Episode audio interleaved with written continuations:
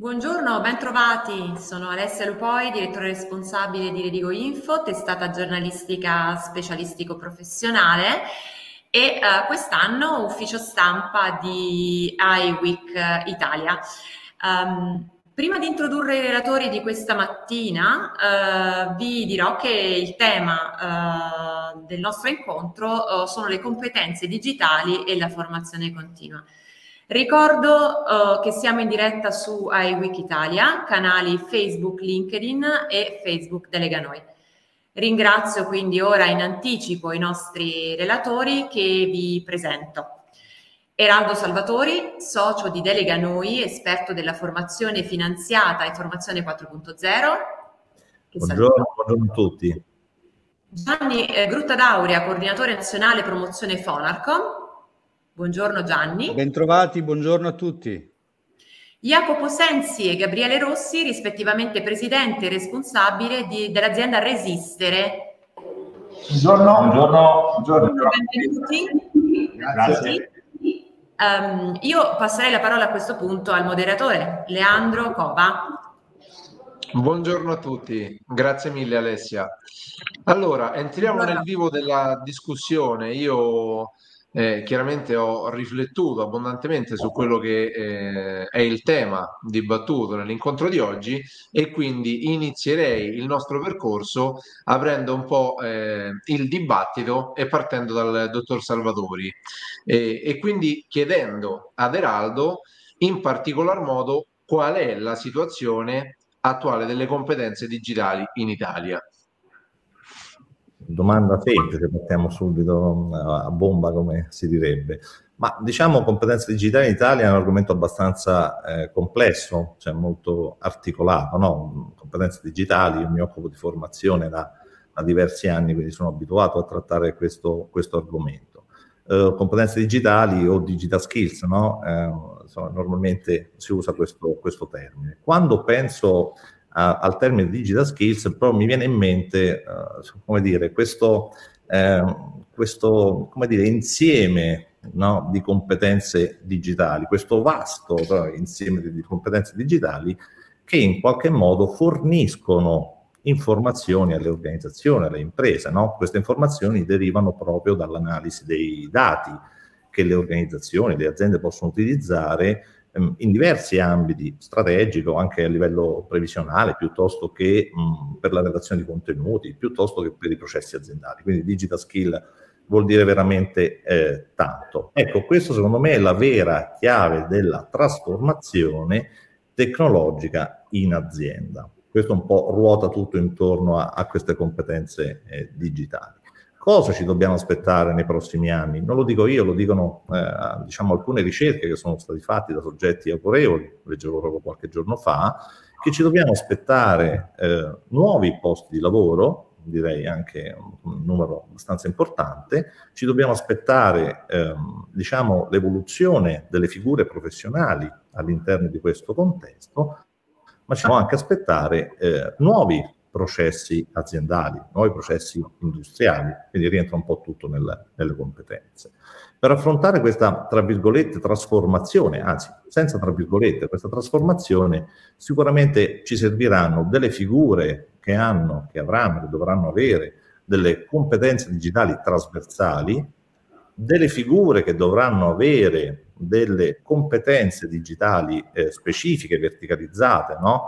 eh, quindi molto, eh, molto importanti, ma soprattutto occorre un management che sia in grado di gestire la trasformazione, che possa accompagnare no? questo, questo, questo, i manager che dovranno accompagnare questa trasformazione all'interno delle proprie organizzazioni, ma che dovranno anche garantire no, eh, come dire, un aggiornamento costante e percorsi formativi per far sì che i propri collaboratori possano rimanere poi in linea con l'innovazione, con le tempistiche dell'innovazione digitale che in qualche modo viene imposta dal, dal mercato. Quindi insomma, mh, mm, ecco, mh, mi sento di dire che eh, questa trasformazione impatterà molto sul nostro futuro.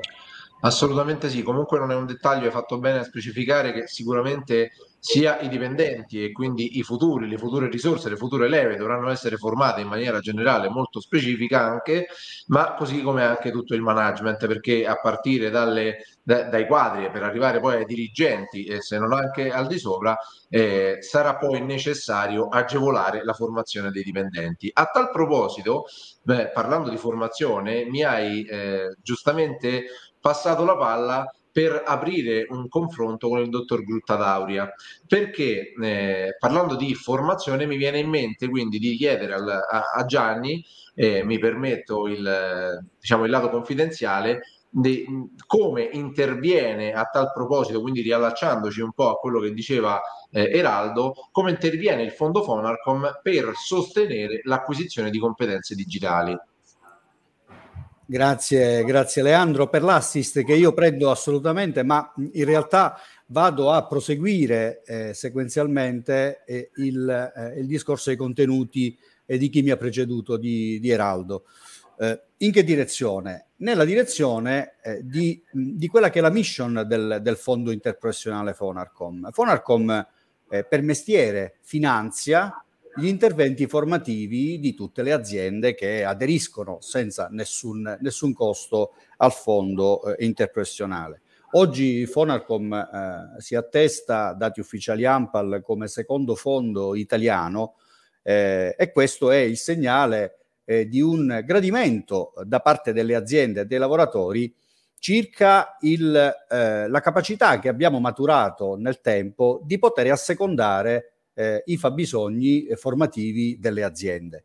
Il tema della digitalizzazione, il tema anzi della transizione verso il digitale è un eh, argomento topic rispetto agli investimenti in competenze che eh, stanno affrontando e dovranno affrontare in maniera più intensiva e massiccia tutte, praticamente tutte le aziende impegnate nei loro sforzi produttivi. Per questo eh, il fondo Fonarcom ha eh, strutturato un, eh, uno strumento di finanziamento dedicato che va proprio a mh, supportare e a sostenere finanziariamente tutti quegli interventi formativi eh, relativi alle competenze, ai trasferimenti di competenze in materia di digitalizzazione dei lavoratori delle piccole e medie imprese. Questo strumento si chiama DigiNova Agile è uno strumento ad accesso eh, con procedura ad evidenza pubblica, quindi è un, è un avviso. Eh, occorre però che ci sia eh, la possibilità per un'azienda o per più aziende che vogliono mettersi insieme, che magari hanno dei fabbisogni formativi omogenei, eh, di poter contare su quello che io chiamo il, eh, il terzo anello fondamentale, il terzo nodo della catena, che è quello di essere eh, un, un ente di formazione nelle condizioni e con le capacità e con la conoscenza diretta eh, dei, nostri, dei, nostri, strumenti di finanziamento. Noi abbiamo un eh, eh elenco, un albo di referenti territoriali, il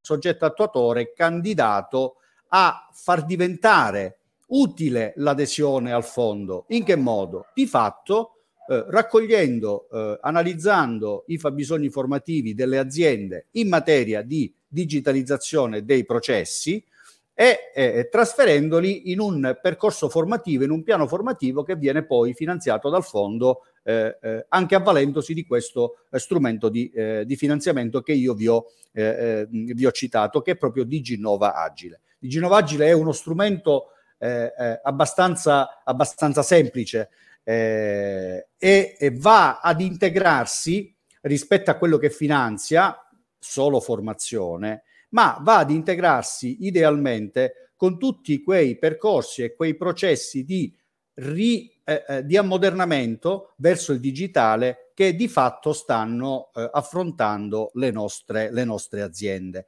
Per aziende intendo anche eh, eh, gli studi professionali, perché anche loro sono abbastanza impegnati nella digitalizzazione barra automati- automazione di tanti, di tanti processi produttivi.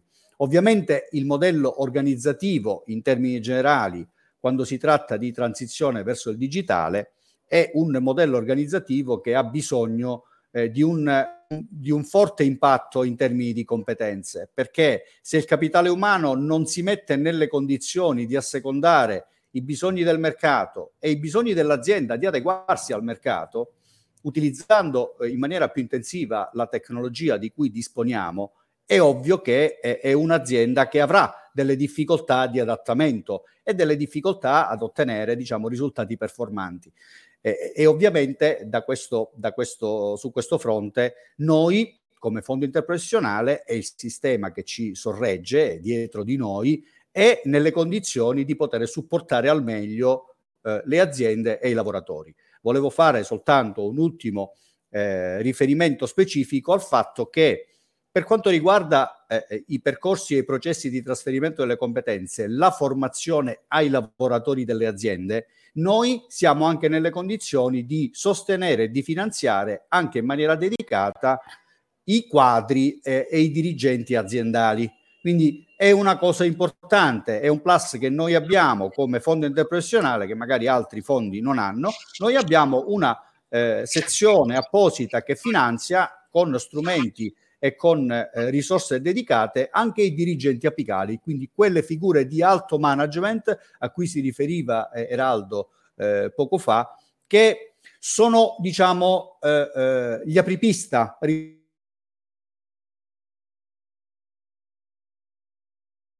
organizzativi aziendali alla luce della transizione digitale.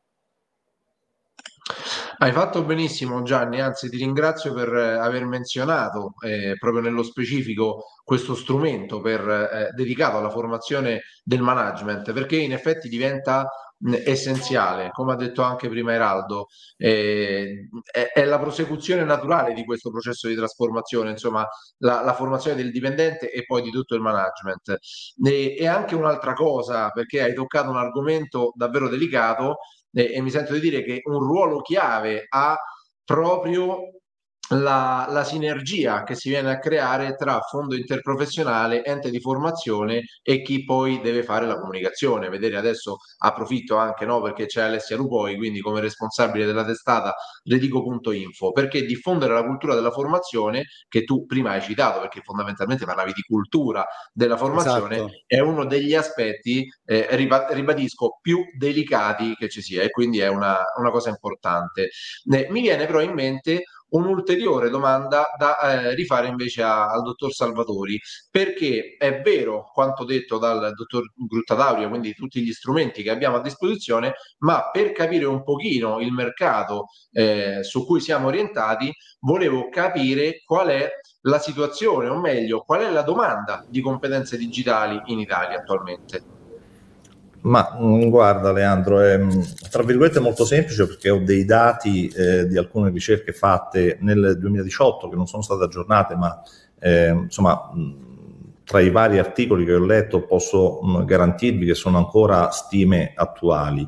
Qui noi parliamo di, eh, della domanda, no? della domanda di competenze digitali in Italia e stiamo parlando di circa 350.000 unità che occorrono al mercato del lavoro eh, con competenze eh, digitali. E qui ci sono addirittura le classifiche, adesso non vorrei annoiarvi leggendovi diciamo, la, la, la classifica, però sicuramente il podio eh, merita mh, un'attenzione particolare, quindi magari lo possiamo citare. Sicuramente eh, le aziende italiane cercano degli sviluppatori, quindi quei soggetti che sono in grado di ehm, fare un'analisi tecnica e di eh, progettare, quindi scrivere sostanzialmente codice, al secondo posto abbiamo il, i disegnatori tecnici, quindi con software e strumenti di disegno tecnico, mi viene in mente l'AutoCAD, il primo che, che mi viene diciamo in mente, ma assolutamente al terzo posto mh, un elemento che non mi sarei mai aspettato, ci sono, eh, il mercato cerca dei soggetti, dei tecnici,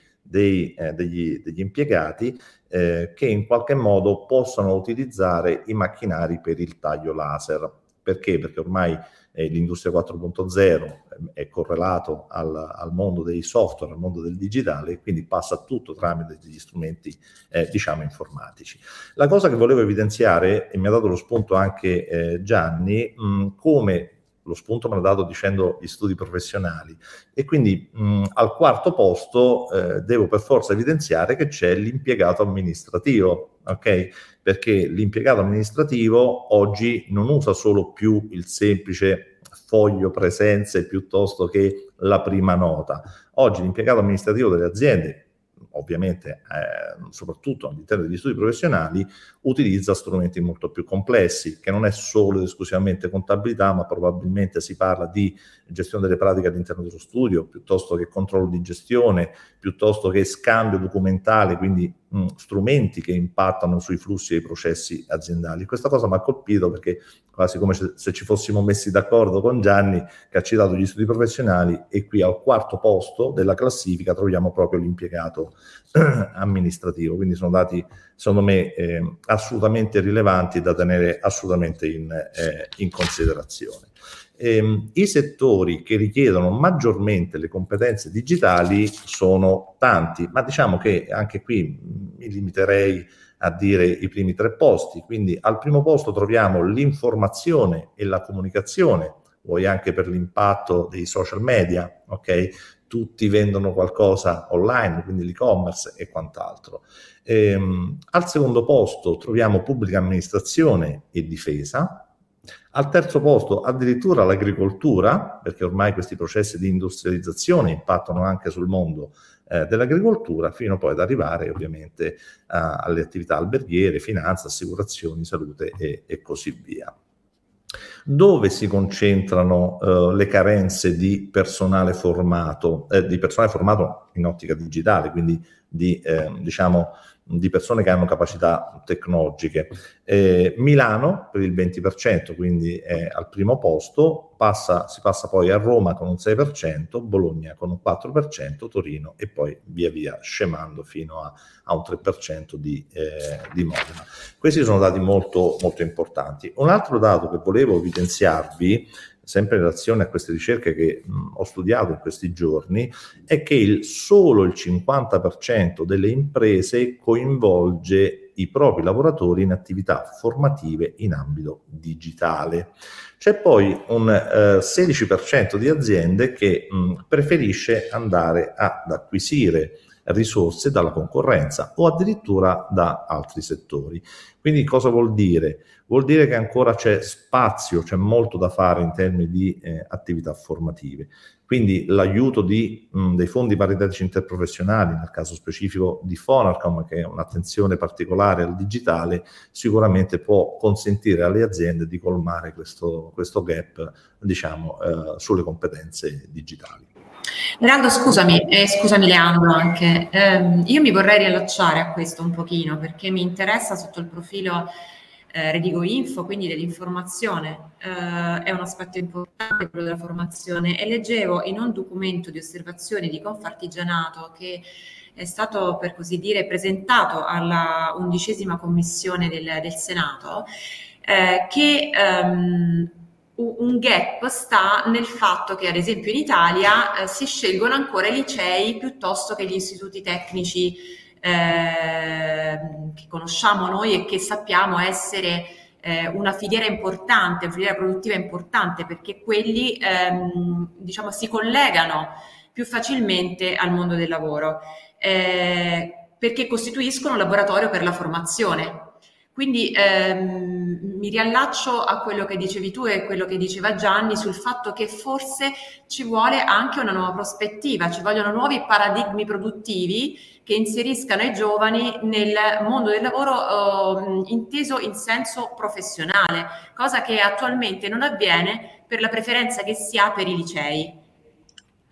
Sì, diciamo che in questo caso l'alternanza scuola-lavoro ha dato un piccolo contributo in quest'ottica mh, anche Delega Noi ha diciamo, aderito all'alternanza scuola-lavoro proprio per dare eh, anche un senso pratico a quello che viene studiato praticamente in classe. Eh, un'attenzione particolare, almeno negli ultimi anni, c'è anche da parte dell'università, mh, infatti hanno cominciato a inserire nei percorsi formativi universitari le competenze digitali, eh, che per lo più impattano su economia, quindi sulle facoltà di economia e sulle facoltà di eh, diciamo ingegneria, meno per la parte umanistica, quindi lettere e quant'altro. Però però questa attenzione, eh, diciamo, cominciamo a notarla da parte del, delle istituzioni che si occupano di, di, istruzione. Non so se Gianni vuole aggiungere qualcosa in questo senso, perché so che anche loro hanno avuto esperienze con delle scuole, quindi...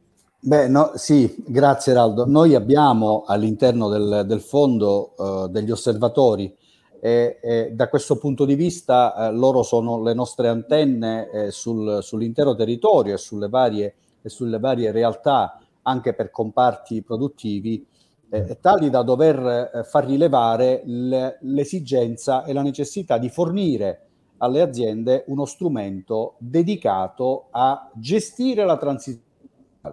È tanto più vero quello che dico, eh, è se collegato a quello che noi abbiamo chiamato come gap. Ovviamente, eh, ovviamente il, il, l'osservazione eh, fatta da Redigo è quella legata al fatto che magari qualcosa deve cominciare anche già dentro gli istituti scolastici, dentro la scuola, nell'avvicinamento e nel percorso di avvicinamento verso il, eh, il mercato del lavoro e l'ingresso in, in azienda nel mondo, nel mondo produttivo. Ma è anche vero che eh, è un gap strutturale quello che ci eh, caratterizza negativamente rispetto a quelle che sono le competenze digitali. Ed è proprio per questo che noi abbiamo eh, investito risorse e messo a disposizione risorse affinché le aziende facciano eh, diciamo, un primo impatto in termini di allineamento verso le competenze necessarie per affrontare poi la sfida del futuro. Cioè non eh, non, non mettiamoci mai nelle condizioni di fare un'operazione culturale che eh, si apre con l'ingresso in formazione delle aziende, dei lavoratori e si chiude dopo che l'aula è terminata. È un percorso ed è un, una dinamica continua che dura tutta la vita lavorativa. Le persone che sono poi le destinatarie delle, eh, degli enti formativi che acquisiscono le competenze saranno poi capaci di rielaborarle, di perfezionarle, di aggiornarle, di riqualificarle per poterle spendere anche in contesti aziendali e produttivi diversi da quell'azienda.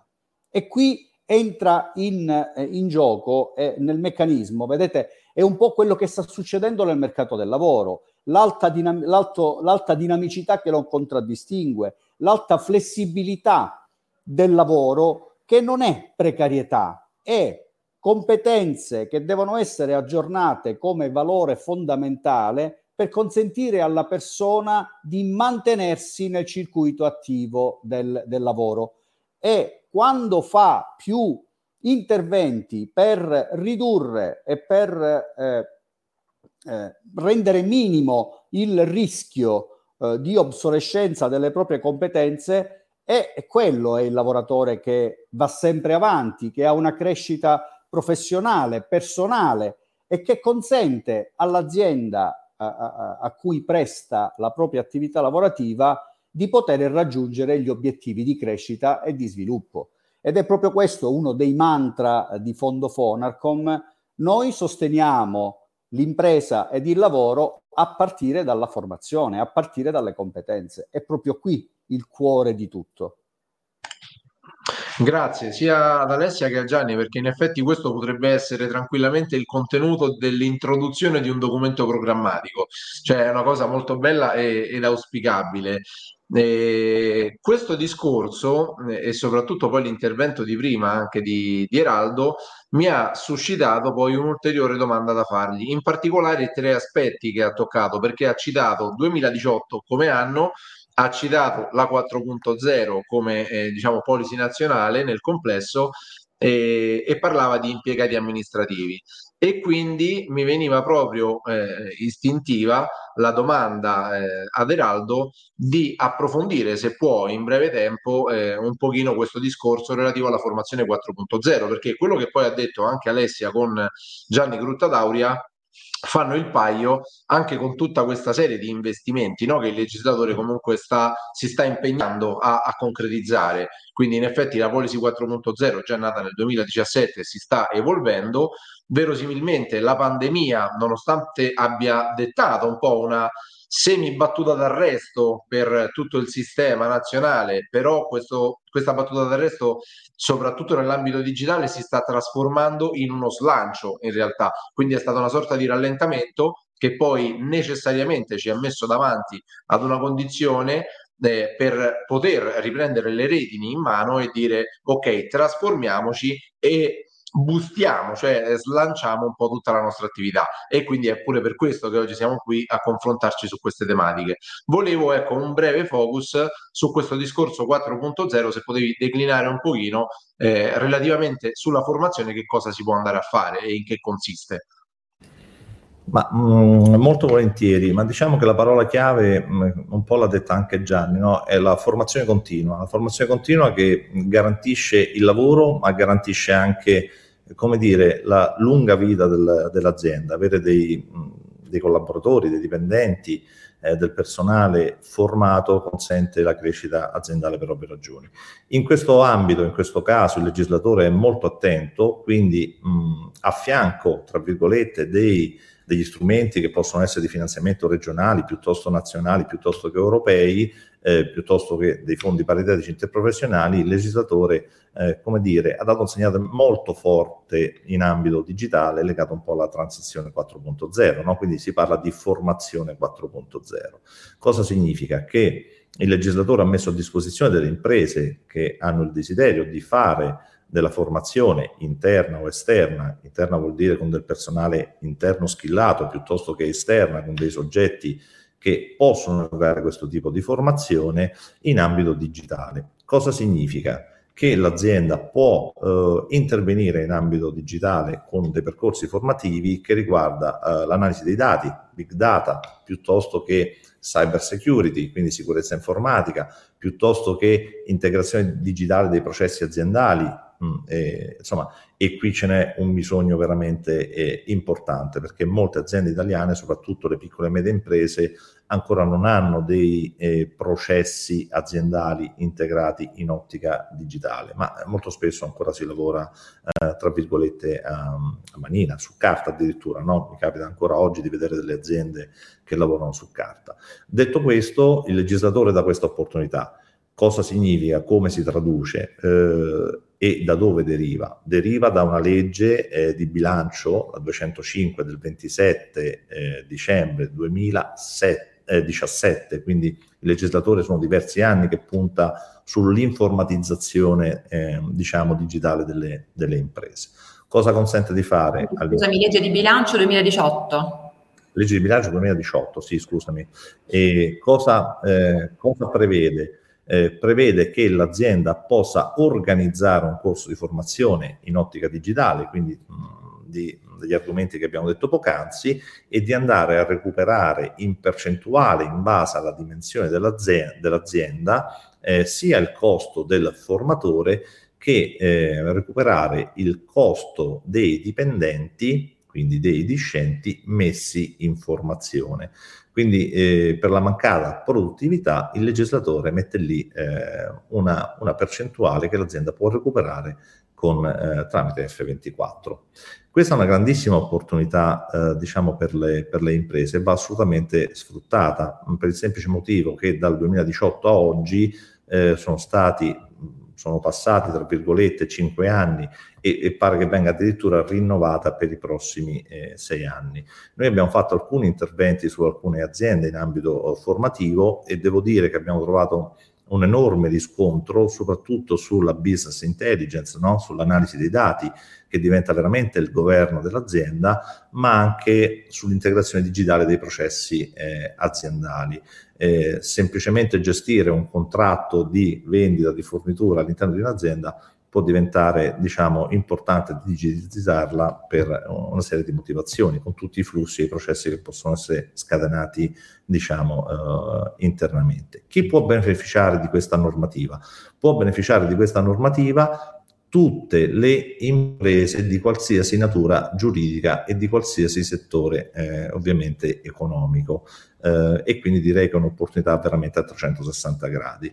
Eh, qualche giorno fa mh, parlavo con eh, un'azienda che al primo impatto ho detto ma no, probabilmente voi non potete fare formazione eh, in ottica 4.0 perché si trattava di un ristorante, in realtà eh, il ristorante aveva messo in piedi un sistema tecnologico di comunicazione tra la sala e le cucine con tutti i forni che gestivano in qualche modo le, le ordinazioni dei clienti e tutto tramite tablet, quindi se non è quella formazione 4.0 non saprei dire cosa può esserlo. Quindi ecco, per farvi mh, comprendere, farvi capire che tutte le aziende possono beneficiare di questa grandissima opportunità che il legislatore eh, ha messo a disposizione delle, delle aziende italiane. Grazie mille, Raldo. Allora, adesso entro in un eh, terreno un po' più eh, spinoso, se vogliamo, perché tutti questi argomenti interessantissimi, eh, tutta la presenza poi anche di questi fondi, finanziamenti, contributi, agevolazioni finalizzati alla trasformazione tecnologica, in un certo senso mi sento di dire che vanno controllati, no? Ok, ed è anche auspicabile per tutti. Ma non solo poi va controllato, eh, diciamo, la gestione di questo processo, ma soprattutto mi viene in mente, parlando con Jacopo Sensi e Gabriele Rossi, occupandosi loro di blockchain, a come si può andare a certificare poi l'acquisizione di queste competenze, perché è vero un controllo, però bisogna anche avere la garanzia, se così vogliamo dirla, che poi queste competenze vengano acquisite. Blockchain ormai è un termine entrato un po' nel dizionario comune, anche se onestamente eh, viene più facile eh, associare questa, questa parola no, a, a, diciamo a, ad ambiti più di comfort riguardo la blockchain che possono essere, che ne so, criptovalute piuttosto che NFT, adesso va tanto di moda parlare di questi argomenti, metaverso e quant'altro. Quindi la domanda mi sorge veramente spontanea, cioè come, in che modo la blockchain può tornare funzionale al mondo della, della formazione, della trasformazione tecnologica ma soprattutto se ci fate un piccolo cappello su quello che si intende per, blockchain, perché la blockchain davvero, mi sento di dire, anche io eh, mi rimetto in questo calderone, tutti ne parlano, ma nessuno sa che, che, cos'è specificamente. Quindi, se ci dite in breve che cosa si intende per blockchain, ma soprattutto come poter applicare questo sistema al mondo della formazione. Scusate se sono stato lungo, eh, un pochino. Figurati, figurati Leandro. Allora, dietro le righe leggevo un chi ve l'ha fatto fare. Però va bene, dai. Esatto. Ti perdoniamo, ti perdoniamo. Eh, allora, in, intanto grazie per la vostra fiducia, soprattutto quella di Radio e di Delega Noi. Eh, la fiducia è un tema che nel nostro mondo è, è una chiave, ecco, è una chiave di lettura. E noi siamo, rappresentiamo una startup che utilizza la blockchain per fare alcune cose. Eh, io sono Jacopo Sensi, insieme a Gabriele Rossi siamo i cofondatori, i, eh, diciamo, i genitori dell'idea embrionale e poi a noi si sono uniti dei pionieri che in blockchain lavorano dal 2018 e che quindi hanno ancora più autorevolezza della nostra cercheremo di farvi capire veramente nella maniera più semplice. Io faccio tutti i giorni le prove con mia figlia che ha 13 anni e gli spiego cos'è la blockchain. Quindi se lei mi dice ok, capisco, allora magari ho forse trovato le, le parole giuste. Quindi ecco, sostanzialmente la blockchain è una tecnologia esattamente come l'intelligenza artificiale. Per quanto possa essere figo dire io utilizzo la blockchain se non serve a qualcosa è inutile utilizzarla, la sostanza è questa. La blockchain è un, sostanzialmente un database distribuito, quindi un registro eh, distribuito in mano a tante persone che nel mondo digitale sono sostanzialmente dei computer e questa sua distribuzione permette di eh, immagazzinare dei dati che diventano immutabili quindi tutto quello che io scrivo all'interno di questo registro distribuito è sostanzialmente immutabile, incorruttibile, eh, incontrovertibile, non posso modificarlo, a meno che non crei un altro dato che non va a sovrascrivere il primo, ma semplicemente è un altro. Quindi la blockchain sostanzialmente è nata per creare dei, diciamo, delle cose originali Nel mondo delle cripto sono i soldi, sono le valute. Eh, se non c'è una banca centrale, io posso anche digitalmente duplicare dei soldi. La blockchain è nata per evitare questo problema, il problema della doppia spesa, quindi della duplicazione di qualcosa. In ambito formativo, duplicare significa, diciamo, in qualche modo eh, avere la possibilità anche di falsificare una competenza o una, eh, un attestato. Il nostro progetto mira a aumentare la certezza che una competenza sia stata trasferita e sia stata acquisita. E qui faccio un piccolo passaggio. Non perché la blockchain dica il vero, lei è una tecnologia, non può decidere cos'è vero e cos'è falso. Lei semplicemente attesta qualcosa che sicuramente è avvenuto, ma può attestare anche il falso sarà la responsabilità degli attori coinvolti, sapendo che attesteranno qualcosa di immutabile e verificabile da chiunque, di chi, da chiunque attestare che quella cosa sia più aderente alla realtà. Scusami, eh, mi hai suscitato una domanda. Perché verificabile da chiunque? Allora, il tema è, è, abbastanza chiaro, ti sei spiegato benissimo, quindi oltre alla duplicazione anche evitare la contraffazione. Però giustamente, se poi utilizzato male, si va a certificare una contraffazione. Più che una contraffazione si va a certificare qualcosa di non veritiero. Va bene. Perché però dici verificabile da tutti? In che modo? Ci sono delle chiavi pubbliche oppure solo il fatto che la, diciamo, la parte finale di questo processo sia certificato blockchain garantisce tutto il resto a monte. Cioè, questo volevo capire. Ok, allora eh, è condizione essenziale perché una blockchain sia definita tale la, verifa- la verificabilità perché è, è, proprio quello che in qualche modo garantisce che eh, tutto quello che viene attestato sia effettivamente verificabile da chiunque. Questa è una condizione fondamentale. È chiaro che ehm, diciamo che sostanzialmente chiunque vuol dire gli attori che possono essere coinvolti all'interno del processo. In questo caso chiunque potrebbe essere il datore di lavoro che vuole assumere un dipendente. Il dipendente dimostra l- quelle che si chiamano le sue credenziali verificabili, e il datore di lavoro in qualche modo ha uno strumento per essere maggiormente certo che quello che il lavoratore dichiara sia effettivamente aderente alla realtà. Anche perché molto probabilmente, anzi in un futuro sarà così, quelle competenze che il, il, il lavoratore sta autodichiarando potranno essere avvalorate da un formatore che gli ha erogato quel corso di formazione attraverso una firma digitale.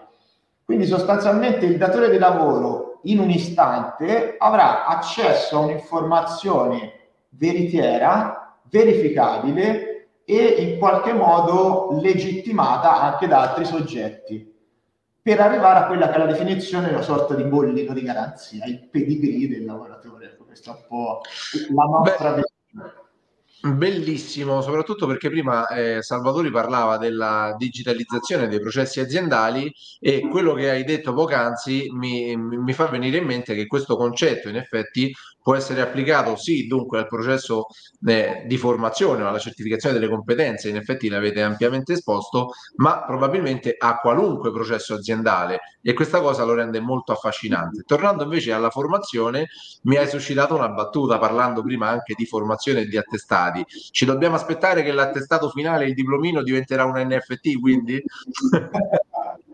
Ti faccio rispondere da Gabriele. Ma... sì, diciamo, diciamo, che il mondo degli NFT eh, sicuramente eh, anche il lato imprenditoriale, quindi dentro le aziende, sarà eh, un valore aggiunto. Eh, sono, sono quelle tecnologie che inizialmente vengono poco comprese, ma che successivamente eh, sono, eh, diciamo, obbligatorie, nel senso che è un po' il sito eh, che avevamo magari nei primi anni 90-95 dove c'era sull'Italia 10 aziende che lo avevano, le altre milioni dicevano ma perché te ce l'hai? Oggi se non hai il sito eh, non sei un'azienda. Eh, L'NFT ha la stessa portata diciamo di valore che, che diciamo ieri davamo al sito. Ecco, questo è per fare un paragone molto, molto banale e semplice da intuire. Eh, quello, quello diciamo, che ci caratterizza è, è, proprio la volontà nell'ambito formativo di inserire la blockchain perché oggi la conosciamo per l'aspetto del food piuttosto che moda. E quindi quando ci siamo comunque sia eh, riuniti anche con enti formatori eh, e aziende importanti come Delega Noi, abbiamo compreso che eh, appunto il problema delle competenze invece è un problema sentito e in questo caso, come dicevamo all'inizio sulla fiducia, eh, la blockchain va a responsabilizzare gli attori e quindi fa sì che quella che oggi è l'autodichiarazione del curriculum vitae, certo. è uno dei pochi strumenti comunque sia che i discenti i candidati verso le aziende hanno da spendere, domani attraverso la blockchain possa essere avvalorato. Grazie mille. Allora Alessia, io lascio doverosamente i saluti a te, ringrazio tutti i relatori per la partecipazione e per la possibilità di moderare questo stupendo evento. Grazie mille.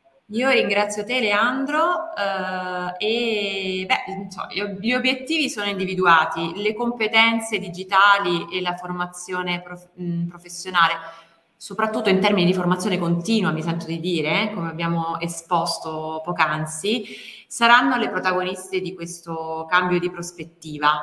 Eh, chiaramente d'intesa con la costruzione di una filiera della formazione professionale, quindi qua sono chiamati tutti eh, a contribuire.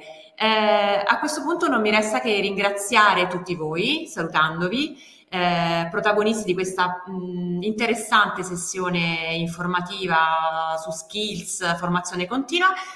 Vi auguriamo una buona continuazione sui canali dell'intelligenza artificiale. Arrivederci. Grazie.